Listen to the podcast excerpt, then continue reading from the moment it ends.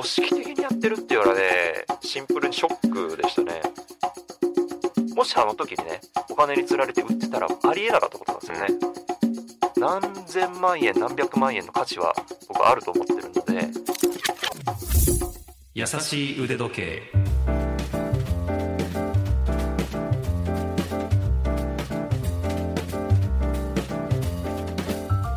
YouTube チャンネル腕時計のある人生の アールワイ です。ラジオ関西アナウンサーの春名ゆうきです。この番組では腕時計のことが大好きな我々ふたりが気ままにトークをします。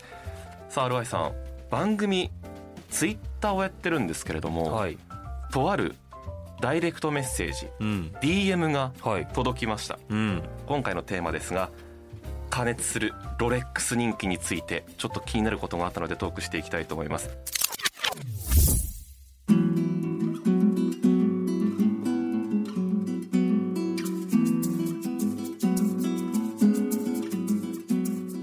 ダイレクトメッセージ、うん、ディーエム が届きました、はい、うん、お仕事ないよという件名がついていまして、うん、えー、ロレックスの時計は正規店で買うのが難しいとか、うん、えー、購入制限があるとか、いろいろこう脳上げが書いてありまして、はい、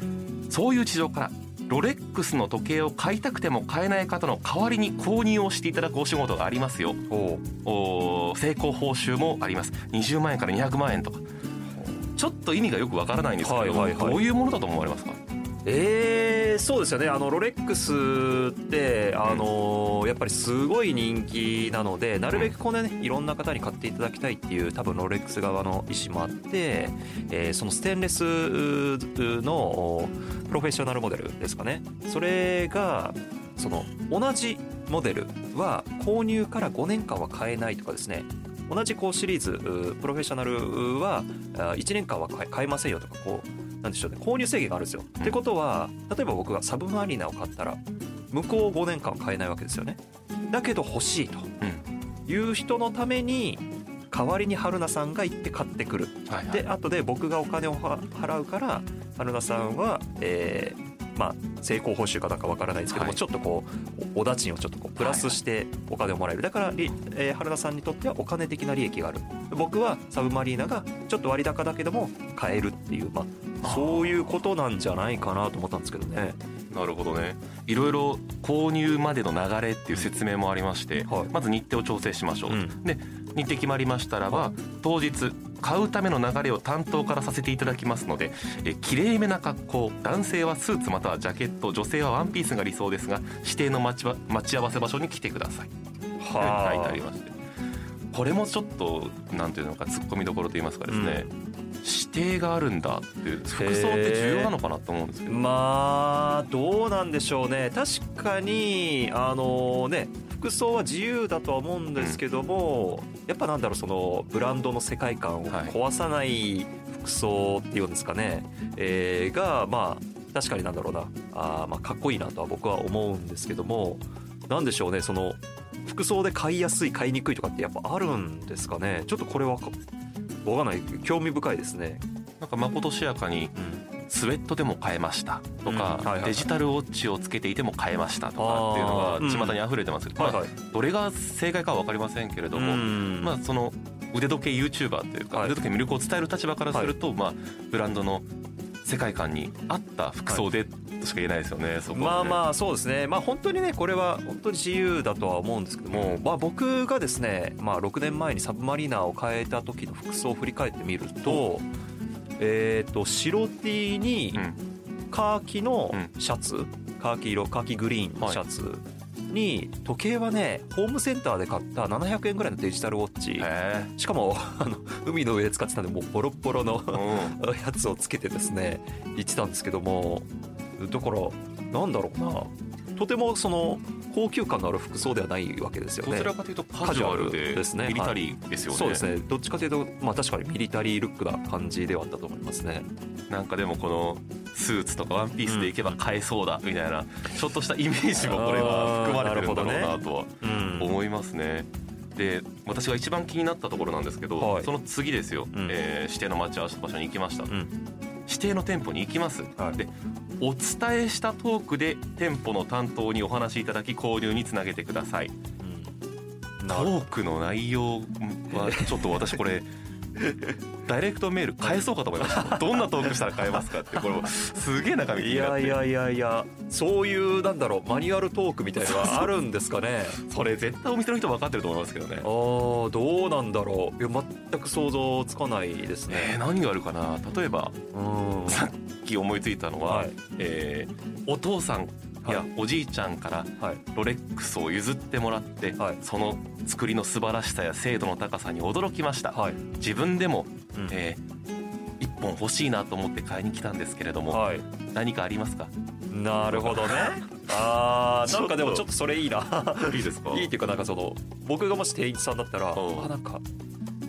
そのなんかロレックスの素晴らしさをぜひ手に取っていただきたいってちょっと今思っちゃったかもしれないですけども、もしくは、はい、昇進して部下ができることになりました、はい、かっこいい上司の背中を見せたいので、はい、ぜひロレックスをつけたいと思っているんですが、なるほど、ありますか。あー、なるほどね。それだったら別にロレックスじゃなくても何でも他にもいっぱいありますよって思っちゃいますけどね。そうですね、えー、どうなんだろう。だからこういう具体的に、うん、まあ、一番こう伝えたいのは店員さんですから、はい、うん、に刺さるようなトークを、うん、ここでは多分教えてくれるんだろうなと。なるほどね。いやでも僕が変えた時のろくねんまえを思い出すと、うん、すいません、あのサブマリーナってありますかって店員さんにストレートに聞いて、うん、あのストレートに聞いた、それだけでしたね。ああ、一番シンプルで。まあでもね、やっぱろくねんまえと今じゃ全然状況違うと思うのであれなんですけど、うん、だからこれは何なんでしょうね。なかなか謎ですね。謎、謎です。謎が深まるトーク内容、ちょっと気になるところではありますけど、はい、基本的にいっかいでの購入は誰でも難しく、平均さんからごかい程度で購入いただけておりますとも書いてありますが、はい、えー、そんな当時どうでした。ろくねんまえにせんじゅうろくねんの話、はい、いやでも数ヶ月は回りました。さんかげつから半年ぐらいは、あ、あのー、なんだろうな、うん、正規店のために通うって感じじゃないですけど、うんうんうん、なんかこう例えばふらふらこう都内をね、あの遊びに行ってる時とかに、あ、ロレックスが近くにあったらちょっと寄ってみようかなぐらいのレベルの感じでしたけども、それでもやっぱり半年弱はかかってたと思いますね。かなりの訪問回数で、まあ、ここに書いてあるよりははるかに難しかった、うん、そうですね。さんかいからごかいで購入は相当ハイペースというかすごいなと思いますね。優しい腕時計、まあ、これは実際に我々のツイッターアカウントに届いたという実話のお話で、ちょっとけしからんというか、よく番組に送ってくるなっていうのはちょっとびっくりしていやいやそうですよ、ネタにさせてもらおうと思ったんですけど。なるほどね。いやこれね、今ちょっと聞いてシンプルに思うのは、まあね、ショックですよね。まずまずね、なんかあのよくね、その転売屋さんとかね、えっていうのは結構やっぱこう時計界隈ではこう話題に上がるところなんですけども、まあ僕今までそれって個人でやってるもんだと思ってたんですよ。だから自分がなんとかこう並んで並んで並んで買って、それをまあ売って、その利ザヤっていうんですか、そのを稼ぐっていうのであれば、まあ良くないですよ。良くないし、好きでもないし、嫌だと思うんですけども、ひゃくまんぽ譲ってまだ理解できるっていうんですか、その自分が苦労して手に入れて、で自分がそのお金をもらうってわけですよね。だけどこれはまあ組織的にやってるわけじゃないですか。いろんな人に多分 ディーエム を送りつけて、かかった人をこうなんだろう、操ってっていうんですかね、こう拡散して、自分はこうドンとね構えておきながら、まあその親玉みたいな親玉みたいな感じで、その公文っていうんですか、分かんないですけど、いろんな人にこうバーッと買いに行かせて、買ってきたらまあある程度プラスのお金を払うのかもしれないですけども、大量にこのロレックスをかき集めて、それをまあどっかに転売するのかちょっと分からないですけども、大金を稼ぎ出すっていうね。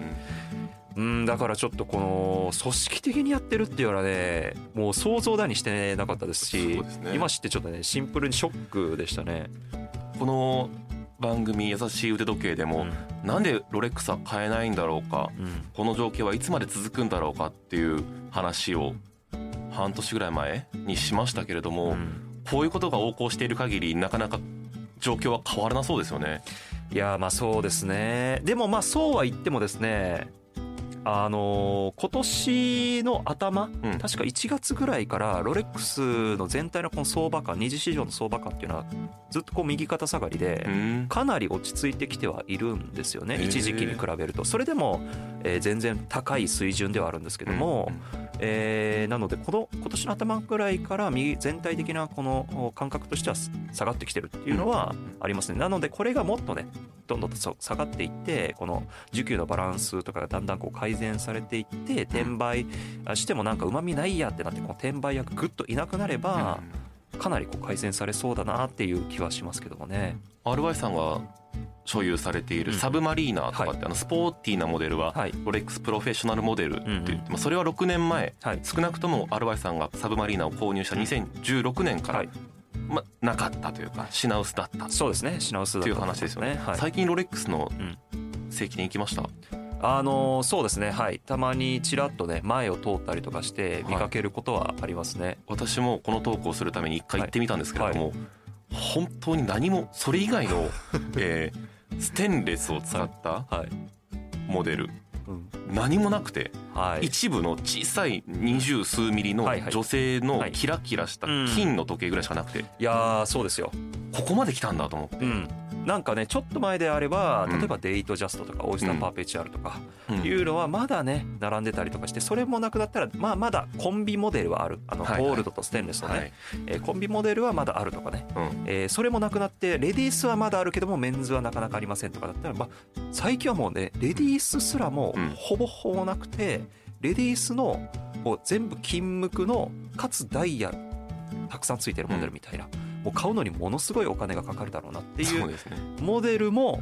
いっぽんにほんあるかどうかレベルにまでなってきてますよね、うん、ちょっとなかなか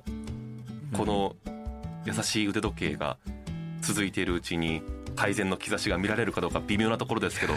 いずれにせよこのダイレクトメッセージ、多分この優しい腕時計の腕時計っていうキーワードだけに絞ってもう無差別的に送りつけたいっこがうちに届いただけだと思うんですけれども、まあどうでしょうか、あなたの元に届いたらぜひ反応しないでってことですね。いや、まあそうですね、うん、まあ、トラブルに巻き込まれた、まあ、マナーとかそれもありますけど、うん、いや本当にいろいろありますからね、やっぱり迷惑している方がいらっしゃいますし、そうですね、うん、ぜひねそこはもうスルーしていただきたいですね。その アールワイ さんも例えばにせんじゅうろくねんの時にサブマリーナを買って、その場で例えばね、うん、しないと思いますよ、横流ししたら利益が出たかもしれないけれども、うんうん、はい、それがろくねん経って今、はい、腕時計 YouTuber、はい、いわゆるインフルエンサーとしてここまで慣れたっていうのもその一歩のおかげじゃないですか、うん、いやその立場から言えることってありますか。いやまあ本当そうですね、あの確かにね、あの転売をすれば、まあ、数万円数十万円というですね、うん、お金をね手に入れられるかもしれないですけども、それってあのなんだろう、あと自分がこう仕事とか頑張ったらお金って取り返せるっていうか、あのいくらでも自分の頑張りでどうにでもなると思うんですよね。だけどその大そのロレックスと過ごす日々っていうんですか、僕が今まで過ごしてきたこのろくねんかんって本当にこう充実して、このロレックスからは本当に時計の良さとか面白さを教えてもらって、まさにねこの第二の人生を歩んでるというか、腕時計のある人生をまさにこう歩んでて、そうすることによって今こういったラジオ関西さんと一緒にこうポッドキャストとかやったりとかですね、いろんなこう経験ができてるわけですね。これっていうのはもしあの時にね数万円数十万円のお金に釣られて売ってたらもうありえなかったことなんですよね、うん、だからもうなんだろう、まさにねロレックスをつけることでこの人生の幅が広がる、まあ、新しい世界が広がるっていうのがあるんですけども、まあロレックスに限らずですよ、あのもう機械式時計、高級時計、いろんな腕時計を通して得るものって絶対にもう何千万円何百万円の価値は僕はあると思ってるので、ぜひねせっかく買えた方はねこう売らないで、ぜひねその時計と一緒に過ごして何かをね感じ取っていただいて、えこうなんでしょうね、まあプライスレス、お金には換えられないかもしれないけども、なんかこう吸収できればねよっぽどいいものになるんじゃないかなと思いますね。優しい腕時計。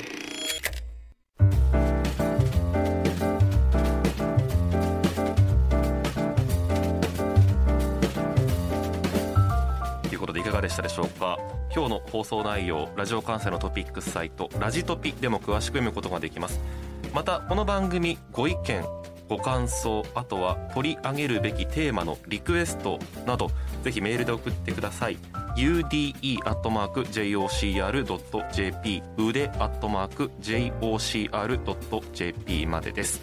それから今日のダイレクトメッセージが届いたというそのツイッターもやっておりますので、番組と合わせてフォローをお願いいたします。優しい腕時計、優しいはひらがな、腕時計は漢字です。もしくはハッシュタグやさうでで検索してください。私の YouTube チャンネル腕時計のある人生もよろしくお願いします。次回も私たちふたりが優しくトークします。ここまでのお相手は腕時計 YouTuber の アールワイ とラジオ関西アナウンサーの春名由紀でした。それではまた。